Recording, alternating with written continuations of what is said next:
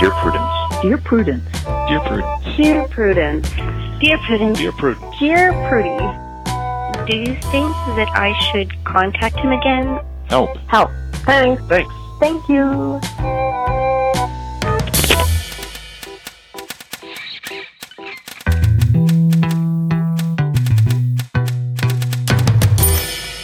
Welcome back to the Dear Prudence Show. I, as always, am your Dear Prudence or Mallory Ortberg, whichever you prefer.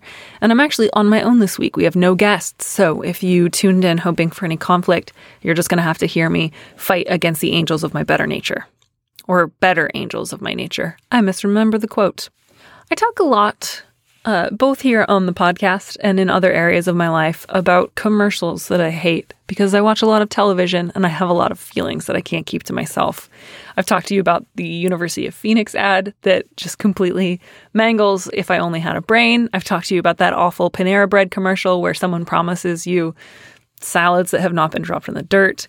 Uh, but now I think there's a new one that's actually ready to claim the crown of worst commercial of 2016. And it's actually from the ad council, who you would think would know what they were doing. Um, these are the people who brought you Smokey the Bear, uh, but they are responsible for one of the worst ads I've seen in a long time. It's uh, about uh, pre-diabetes and how to prevent it.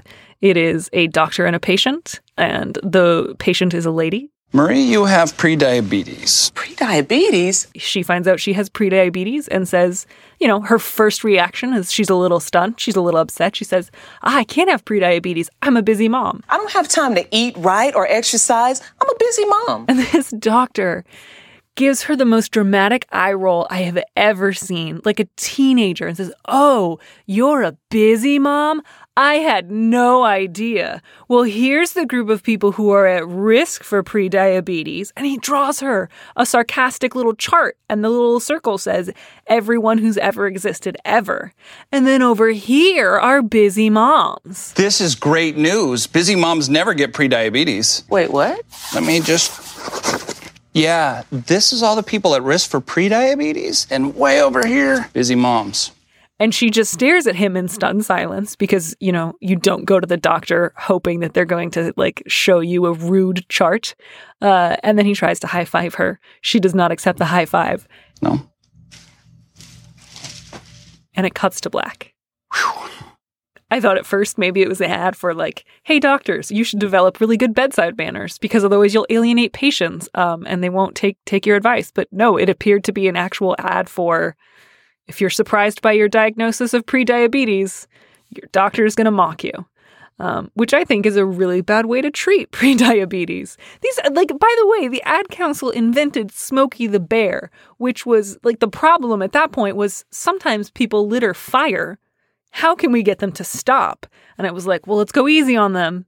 They are throwing fire out the window and destroying just millions of acres of forest and, like, you know, endangered animals' natural habitats, but we don't want to make them feel bad about it. So let's come up with a friendly bear who's giving you a very special job. Only you can prevent forest fires. You you special special person. Just please don't throw, you know, on fire things from your car window. We'd really appreciate it. But you pieces of shit, if you get pre diabetes, boy oh boy, are we gonna have a laugh or two at your expense. You awful, awful person. So, that wins just the worst commercial of the year award. I look forward to seeing what other contenders uh, make their way across my TV screen in the coming months.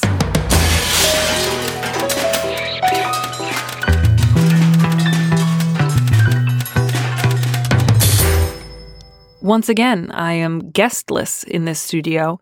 So, uh, unless I want to have a conversation with the box of Kleenex or empty water bottles on the table, uh, I'm just going to have to tackle all of these myself. So, I will do my best to argue these from as many points of view as I can possibly muster. Dear Prudence, my parents purchased an apartment for me when I got married. My husband and I eventually moved to a larger house but kept the apartment for investment purposes. I know we're incredibly fortunate, especially in this economy. My sister in law is recently divorced, broke, and has had trouble getting even basic child support from her ex. We've been helping out in various ways by dropping off groceries, paying for her car repairs, babysitting when she's at work, etc.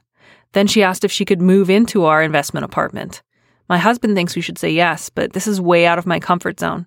She said it's just for a few months, but considering her financial circumstances, I wouldn't be surprised if this stretched out much longer. If she's still broke next year, how on earth could I ask her to move out once she's already in our building?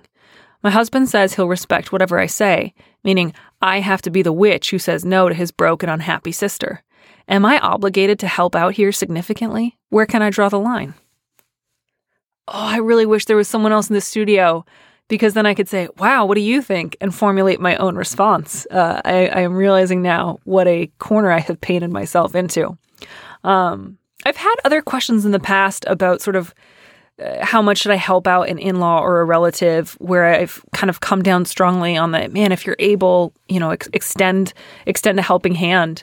Um, this one feels a little bit more nuanced to me. Um, I, I think like it's great that you guys are already helping out. It sounds like what you have been doing to help her out both financially and logistically when it comes to looking after her kids um, has been great. So it's not as if as if you've like really fallen down on the job. Like you know, I commend you for for being there for her during a hard time.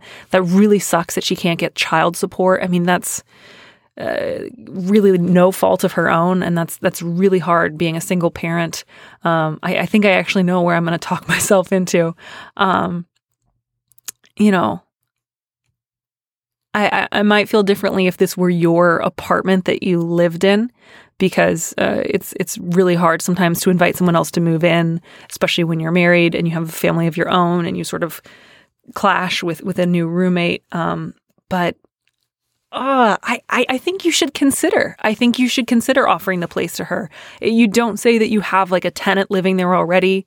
Um, I don't want to make too many assumptions, but it doesn't sound like there's somebody living there now you would have to kick out in order to give her this place. Um, so I think if it's if it's sitting empty right now, um, she's your husband's sister. She's really down on her luck, and and again, it's not as if she she put herself in this situation. Which is not to say you should never help anyone who has been partly responsible for their own misfortune, just that that's another extenuating circumstance. Um, she's in a very specific time of crisis, um, and she's presumably got pretty young kids. Um, I, I, think you should consider, you know, uh, if it does stretch out to a year or two years, you know, there are worse things than not having an investment property for two years if it means the difference between having a place to live and being, you know, effectively homeless for your sister in law. So, um, I, I, do think I would lean toward offering the house to her. Um, I definitely think your concerns are valid. Like, I understand wanting to talk in advance. Like, are we going to sign a month to month contract with you? Like, I think you should absolutely sign up a rental agreement with her, even if you're not going to charge her more than like a very nominal rent uh, from month to month. Like, I think you should have something that you sign so that there's a real feeling of this is a formal agreement. We're entering into this as, as partners. Um, this isn't just like an informal, you're crashing on the couch for a couple of weeks because ambiguity can often lead to uh, hurt feelings and confusion and, and missed expectations. So I think the clearer you can be about what it is that you're extending to her, uh, what it, what are her goals, um, and, and what's a what's a vague time period that you all kind of hope to to limit this this visit to? Um, visit is not the right word. She's not visiting.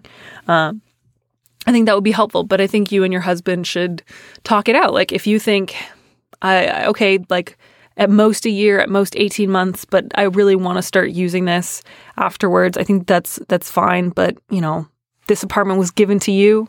You have an opportunity to help somebody out who has little kids. I mean, I, I think if if if the alternative is for her to look for like a, a, shelter or to stay with other friends, like to think of what that would be like for her children, that would be really hard. And if you have the ability to help her out and it wouldn't come um, at a big financial cost to you, um, I think you should consider it. I, th- I think I think that it would be something that you would be really glad to have done um, in the future, and I, I don't think it's going to strike you an irreversible financial blow. So all right, just to look at this from a different angle, uh, maybe there's something about the idea of having her in property that you own that's hard for you to get past. Um, and consider whether or not you and your husband would be able to, for example, help her pay rent uh, on a different apartment for six months to a year. Maybe that would be, you know, financially viable for you guys, as well as uh, sort of keeping you from feeling like, oh, this rental property that I was really hoping to use to sort of save money for our own future or retirement or college fund for our children or whatever. Um, that's a little too intimate. I don't want to open that up to be a guest house, but uh, we do have the money and the resources, and we want to help you have a place to live. So we'll help you find a place that you can afford and subsidize it until uh, you know, a year from now or until you're able to get child support or something. If, if, if that's an alternative that feels more viable to you, you know, float that past your husband, see how he feels. There might be alternative ways to help her that don't involve moving her in. Um, but that's kind of a shot in the dark. We'll see. We'll see. I'm just trying to, I'm, I'm not even playing devil's advocate. I'm playing like slightly stricter boundaries having advocate. I think the devil's advocate would say, you know, mean things, Scrooge things. You know, are there no workhouses? Are there no? There are no workhouses. So no, that's no longer an alternative.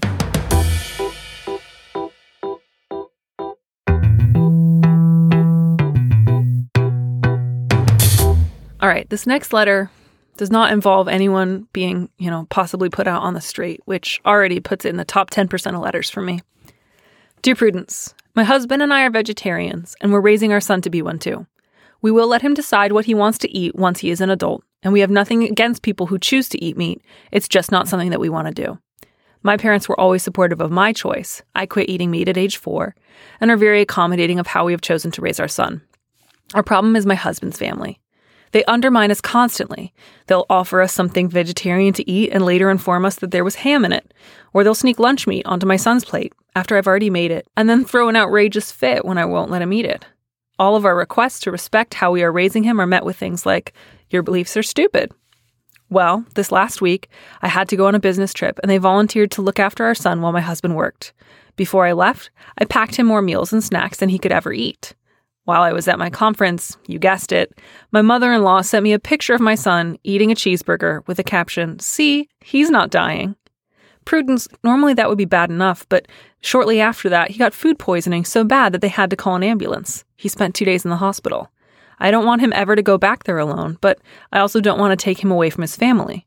Should I give them another chance? Is it too much to ask that they abide by my dietary wishes, the same as if he had a food allergy or if there were religious reasons?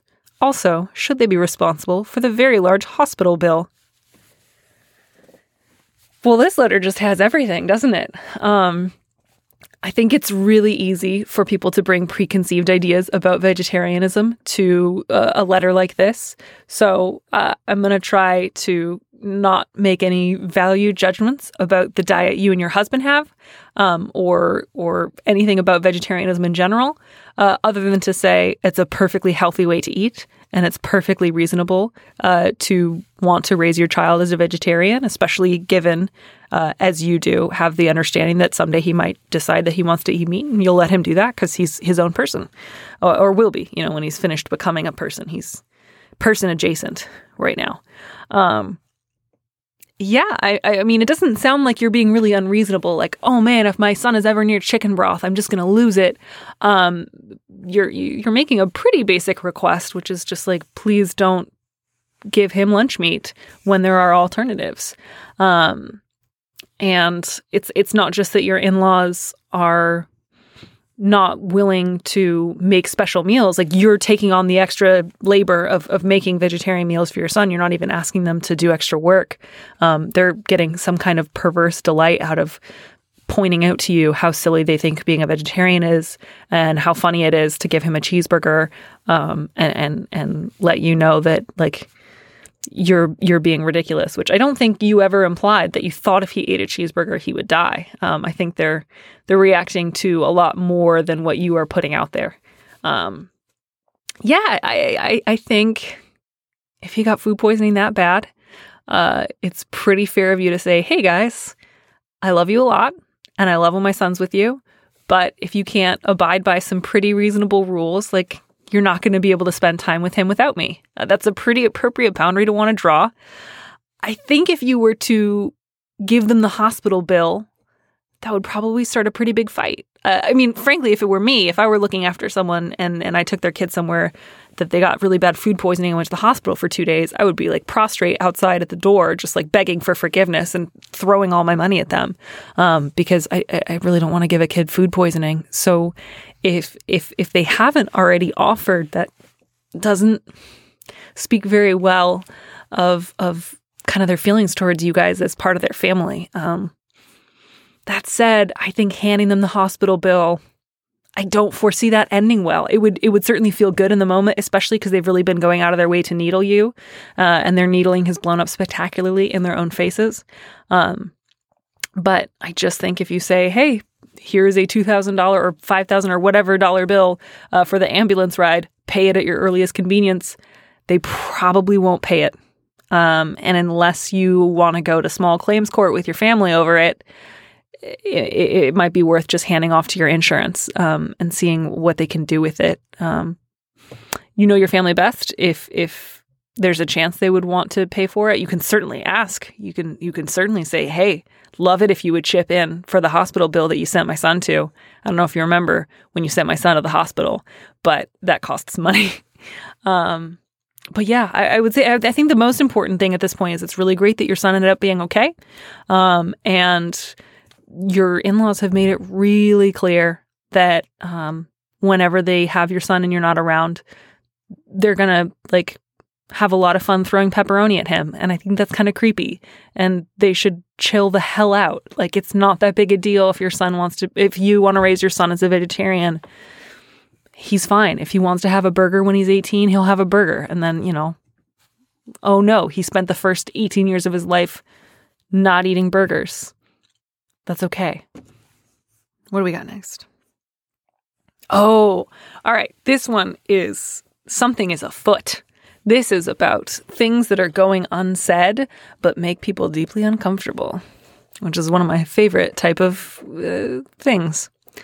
Dear Prudence, I don't know if I'm sensing something that isn't there, but I'm deeply uncomfortable. A good friend of mine is going through a divorce. It's been mostly amicable and actually good for her. She's become more confident and outgoing. I'm happy for her that after over a decade in a deeply unhappy marriage, she's finally getting her groove back. The problem is, I feel she may be directing it at my husband. Lately, when she visits our house, my husband and I have both noticed that she focuses her attention primarily on him. She's become unusually invested in being friends with both of us. Before, she was mostly my friend, but now when she visits, she's very enthusiastic about him. She once offered him a massage while I was in another room. He declined and later told me he thought it was weird. More recently, she stopped by unexpectedly and seemed very disappointed to find that my husband wasn't home. She asked when he would arrive no less than four times. We were never the kind of talk all the time friends, but now she texts me almost every day and wants to hang out constantly. It's just weird. I trust my husband. I don't think it's a thing that's actually going on between the two of them. I'm just not sure that I trust her. And I'm thinking it's time to put our friendship on ice. What do you think? Am I overreacting? I love letters like this because it is so clear that you have the correct read on the situation uh, like something's definitely there. You are accurately assessing your friend's behavior. There is nothing going on that you have somehow misinterpreted or overreacted to. She's not secretly planning a surprise party for you with your husband, and when they throw it, you're going to feel like a jerk because for months and months she's been like, Where's your husband? Is he here? Does he need his back massaged in some sort of way? Because I'm available. Like, yeah, man, your friend's flirting with your husband. And it sounds like it makes him uncomfortable too. Like, I- would sure feel uncomfortable if some friend of mine stopped by and like waited for my partner to leave the room and then was like, Do you want a massage? Um, maybe some people would love that, but it sounds like your husband didn't. And he told you for a reason. Um, and because she's your friend, you get to be the one to, I think, gently at first and then more firmly if she gets a little shirty about it, uh, let her know, Hey, you seem really happy since your divorce. I'm super excited. You've also uh, been hitting on my husband a little bit. I've noticed it. Like you ask about him a lot. Uh, he told me you offered him a massage and it makes him uncomfortable and I'd like you to stop. And there are some people who I think the prospect of having that conversation, especially when so far everything's been sort of murky and just below the surface, sounds like, oh, I'd rather just never call her again. Um, And you certainly could. Like, if you hate conflict and you never really liked her that much, anyways, you could certainly just sort of stop replying to her texts and not being home when she shows up. But if she's normally a good friend and she's going through kind of a really tumultuous time, she might actually appreciate some feedback. Like, it's very possible that she is directing a lot of like outgoing romantic energy at a lot of inappropriate candidates. And uh, other people are feeling similarly. And it has a lot to do with the sort of time and place she's at right now. Um, and if somebody would say, hey, you need to knock that shit off, uh, she would probably be embarrassed in the moment. She probably wouldn't like it, but it would eventually be helpful as she can kind of realize, oh, right, just because my marriage is over uh, doesn't mean I should then like turn all of my sort of pent up sexual energy at like every person I run into. Um, you're married to your husband, you're not in an open relationship. It's very appropriate for you to tell a friend, please stop flirting with my husband. Um, and if she says, I'm not, you know, you're not there to get into an argument. Like you can just kind of point out, I just want you to know both Trimothy and I have noticed this behavior and it makes us uncomfortable. And if she tries to fight you on it, you can say, you can just kind of back off at that point. Like, look, I just wanted to tell you, we've noticed it. It makes us uncomfortable. I'm not here to argue about it with you. Please knock it off. Uh, and, you know, if she responds to that pretty well, if she's like, oh my God, I'm so sorry. I had no idea. I didn't realize. I'm just so like free after years of being in a bad marriage. And, and, and now I'm just so excited. I really apologize. It was unintentional. I'll, I'll calm down. Great. Like you've preserved a friendship and you've drawn a boundary. And if she blows up, if she tries to fight about it with you, if she denies it, then you get to know this is probably not a friendship that's going to deepen with time because she can't uh, handle pretty reasonable criticism. But yeah, you're not imagining it. You're not being bananas. Um, you're definitely accurate. And, uh, you know, don't offer people massages unless you're pretty sure they want one. You know, I just think that's a good piece of life advice in general. Like, don't just be going around saying, like, who wants a massage? Like, wait for someone to say something like, I'd really like a massage, or my back is so sore. If only someone were massaging it. Um, you know, like read the room, right? Like read the room. Don't be like, ah, your wife's out of the room. Like, do you want an eight minute massage before she comes back with like whatever she left the room to get? Uh, yeah, yeah, no, she's she's she's totally being inappropriate, and you get to say stop.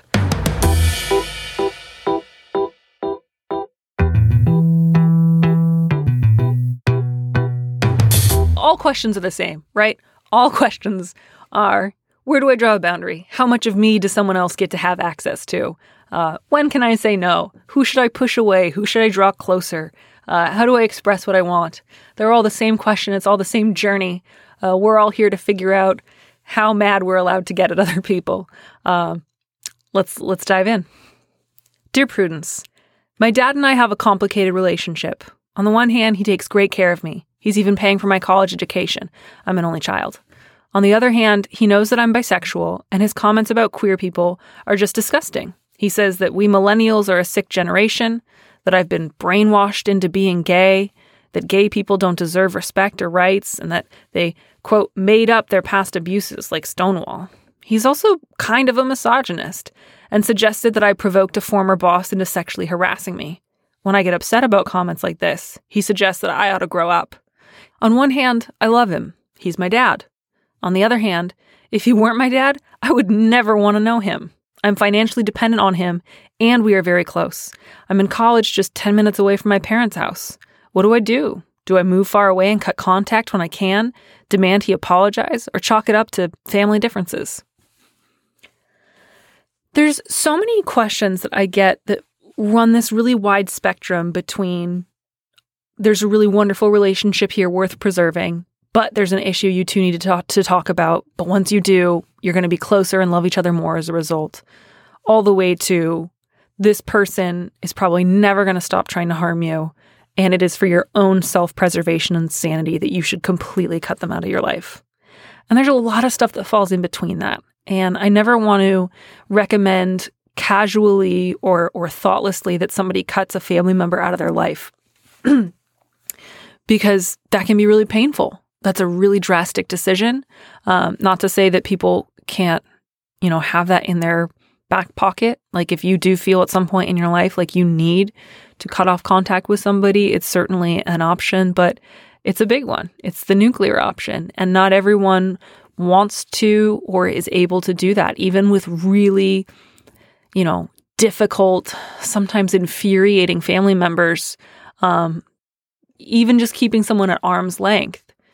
But knowing that they're still there, that you can still talk occasionally, that there's moments you can share that aren't about the really hard things. Like that's, there's value to that.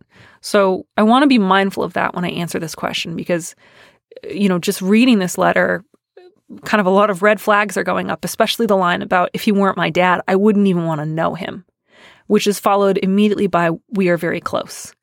And I so get that. I so hear that kind of relationship that's like, I love this person. And we have not only nothing in common, like we are opposed to each other on a really primal level. And it's it's hard to imagine how you can be close to someone without truly knowing them.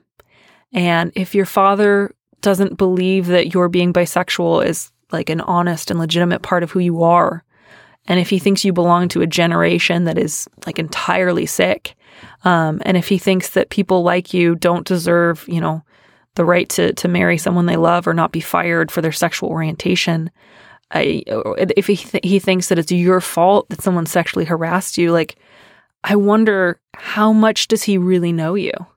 Um, which is not to say that you should reevaluate your entire relationship, but um, I, I do think that intimacy requires trust and truth um, and acceptance, and and I think there are ways in which he's made it really clear.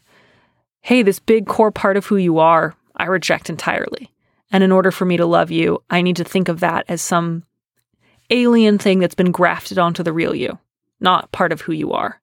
And I think that is always going to be a barrier between the two of you, uh, unless and until um, he is able to let go of that.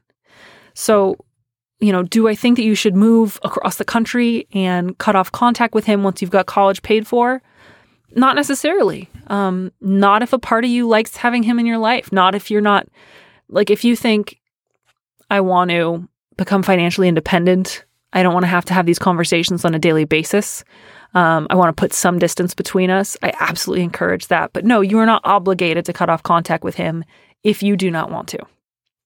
That said, um, it cannot feel good to live with someone who believes that gay and bisexual people uh, are somehow less than human.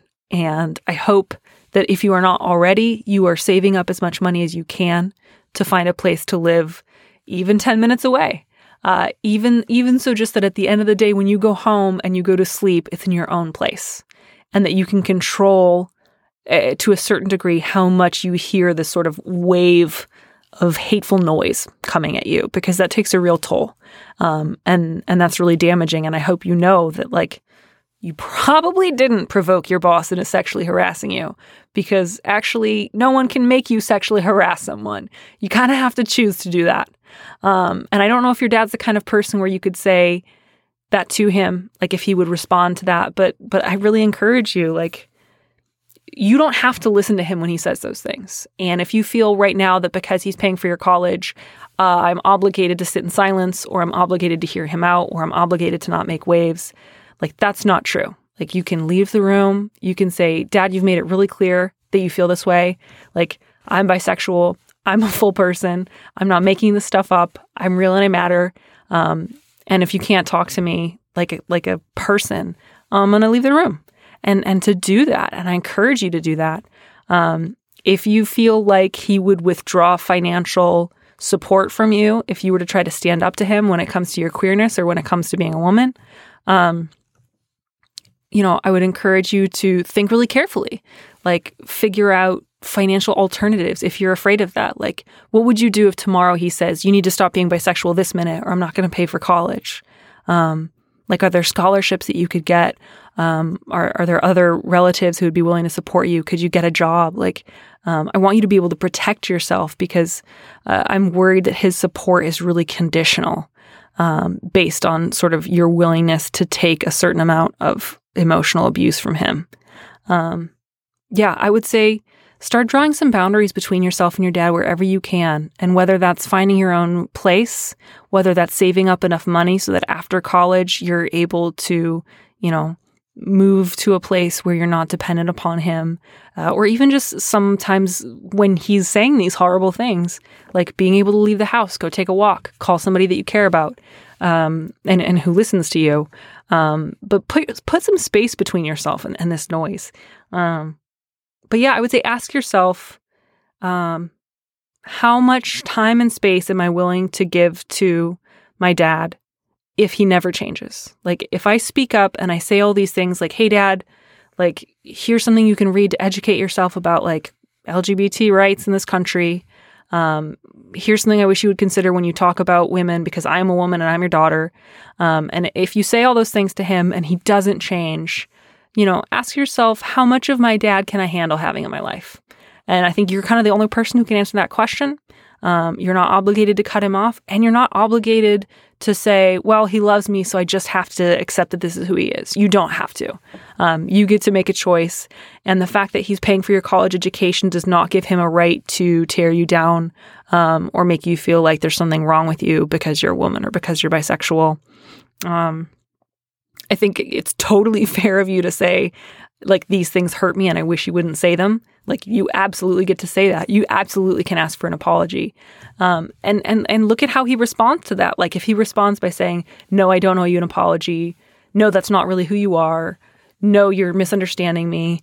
You know, take him at his word. If, if he really can't hear you when you say those things, then that's just another piece of information that you get to use when you decide what you want your life to look like. Like your adult life is going to be what you want. Um, and if that means talking to your dad a couple times a year and kind of tuning him out when he goes into his his little gay rants, um, maybe that'll be it. Maybe at some point you'll decide I can't talk to this guy. Maybe at some point you'll be able to say, "Dad, when you say these things about queer people, you're talking about me. It hurts me. It makes me want to move away from you." Maybe he'll listen and maybe he'll change and, and maybe you'll be able to find a slightly um, more accepting and intimate relationship with him. But I, I would say just ask yourself what what feels acceptable to you. Ask yourself what you feel comfortable with and ask yourself how you can build a kind of life where you don't have to hear this on a daily basis. Um, this is really tricky. I wish I had a really good answer. I wish I could just say like, no, like just just move away right now. Like get out. But I, I can't tell you to do that to your dad if if, if part of you feels like you want to keep some sort of relationship. Um, so i don't think you need to accept it. I don't think you need to chalk it up to family differences. Uh, i do absolutely think you can ask that he apologize and set boundaries. Um, and if you want to cut contact with him you absolutely can. I don't care how much your college he pays for. Uh, you do not owe him a relationship if he can't like keep a civil tongue in his head so, uh, really good luck with that. I think this is going to be kind of an ongoing process for you, and you'll have a lot to think about. And, and I wish you the best.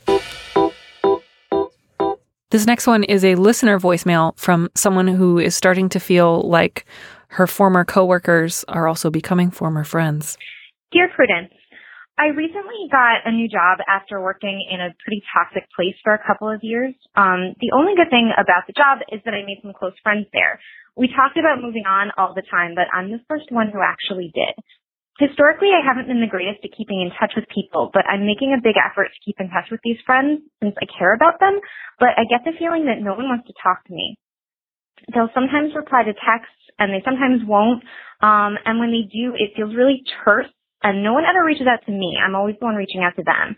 So I don't know if they're mad at me for leaving or if they just don't care about me as much as I care about them, but it's making me feel terrible.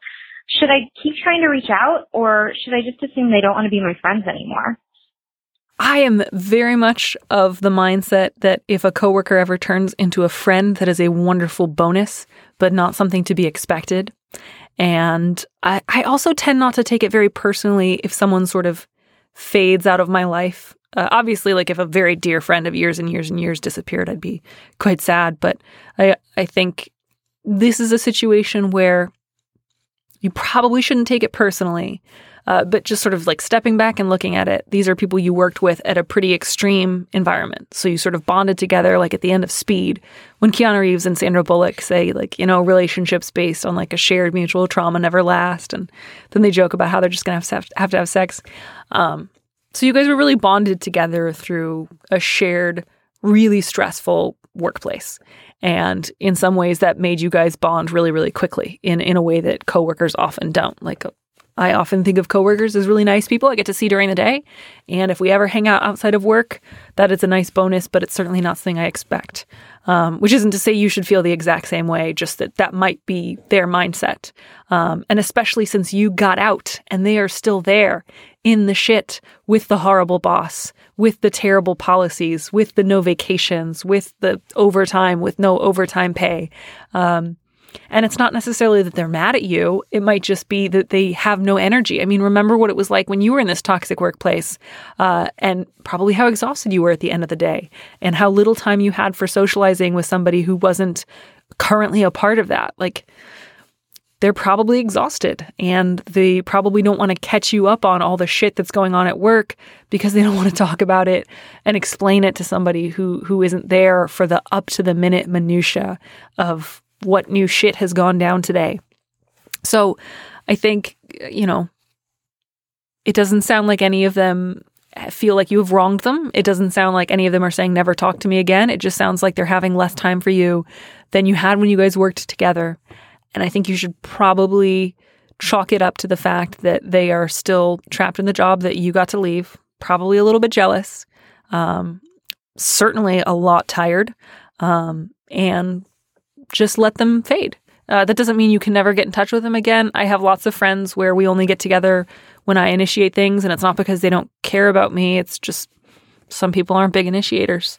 Um, and I think it would be a mistake to take this personally or think that it means they never cared about you. Um, I think you guys forged an unusual bond in the sort of trenches of this terrible workplace. And now that you have left and they are still there, that bond is understandably a, a, little bit weaker. Doesn't mean they don't like you. Doesn't mean that you'll never see them again. Um, it just means that that you should probably accept that things are not going to go back to the way they were unless you rejoin them in the trenches and take back your old terrible job, which I don't think you should do. I think you should, you know, make friends at your new job. Try to check in with these friends uh, now and again, and if they don't seem to be responding very positively, uh, you know, just let them drift. This next voicemail is about the little hills that we ask ourselves whether or not it's worth to die on. Um, and I love that kind of question. Hey, Prudie. So my parents and I and my grandparents are going on a giant family trip to Europe um, later this summer. Uh, so I am a queer person with um, prodigious armpit hair, and my mom has already started asking me to shave it for the trip. Um, they are not paying for this vacation, although they are paying for our apartment. So I bought the airfare. Um, I'm in my late twenties. I, you know, I don't live with them. We live in different states, different cities, but I really also don't want this to become a giant affair. So my question is, um, do I have to shave my armpits for my family's grand European vacation? Unfortunately, it is not the kind of European country where women frequently do not shave their armpits. Um, I've Googled this extensively. So, uh, get, just let me know. Um, it's not a huge deal except that my parents tend to be a little bit dramatic about, um, lots of stuff. So, uh, I could see it becoming a point of contention throughout the trip. However, they're my armpits. I love that kind of question because so much of life uh, is made up of arguments and disagreements where sooner or later someone's going to say, it's about the principle of the thing. And that's always a really fascinating place to end up in because you never know when someone's going to think it's about the principle of the thing and not at all about the details of the situation. And sometimes the situations that I think are really about the principle of the thing are not. They're just about the thing itself. Um, so the question is uh, do my parents have the right to tell me to shave my armpits? I'm a grown woman. I'm paying for my own airfare. You know, how, how, how dare they dictate to me the, the way in which I arrange the hair on my body? And then the other, the other side is always who's willing to really go to the mattresses on this one? Like, are my parents the kind of people who would ruin a European family vacation with their adult children because one of them has unshaven armpits? And so you have to sort of weigh well, no one has the right to tell me what to do with my body hair against do I want to have a fight about my armpit hair for two weeks in Prague or Budapest? Uh, or, or or wherever it is that you're going that is European, but but where everyone shaves. And that's a question that only you can answer because only you know your parents. And some parents are the kind of people who would say, Oh, armpit hair. I don't like it. I wish you would shave it. But if you say, No, it's my hair, don't worry about it, they would let it alone. And some parents would just at every stop say, You know, I would really enjoy Vatican City a whole lot more if you shaved under your arms. Um, and sometimes you, th- you know, it might be worth shaving for two weeks to not get yelled at. But um, you paid for your own ticket, man. Like, keep your armpit hair if you want to. Like, what? I, that's such a weird request. Like, it's not the 50s. People have unshaved armpit hair. That's a thing. The 70s happened. Nobody shaved during the entire decade. There was a musical called Hair. Like, how do your parents not know this?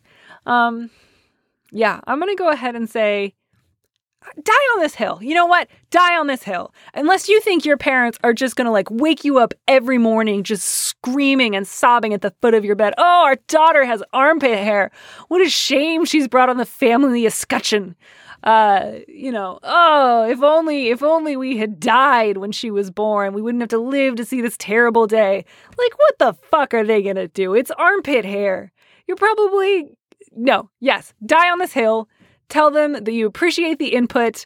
Uh, you have noted it in the minutes of your last family meeting, uh, but unfortunately, their vote did not carry the day. You were keeping the armpit hair, and they can fucking lump it. Please don't use any of that language when you're talking to your parents because they raised you and gave you life, and you should respect them. Um, but just say no. Yeah. Just say, nope, not going to do it. And then whenever they bring it up, just smile and say, suggestion noted. And that's it for me, folks. That's all the advice I have left for the day. Thanks for listening to Dear Prudence. Our producer is Casey Miner. Our theme music was composed by Robin Hilton. Steve Lickteig is the executive producer of Slate Podcasts, and Andy Bowers is the chief content officer of Panoply. Okay, see you here next week.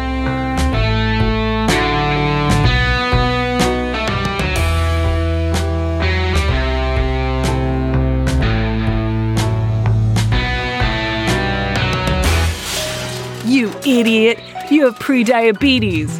Even though our like Western society is totally set up in such a way to make that pretty easy to develop. You dumb bitch!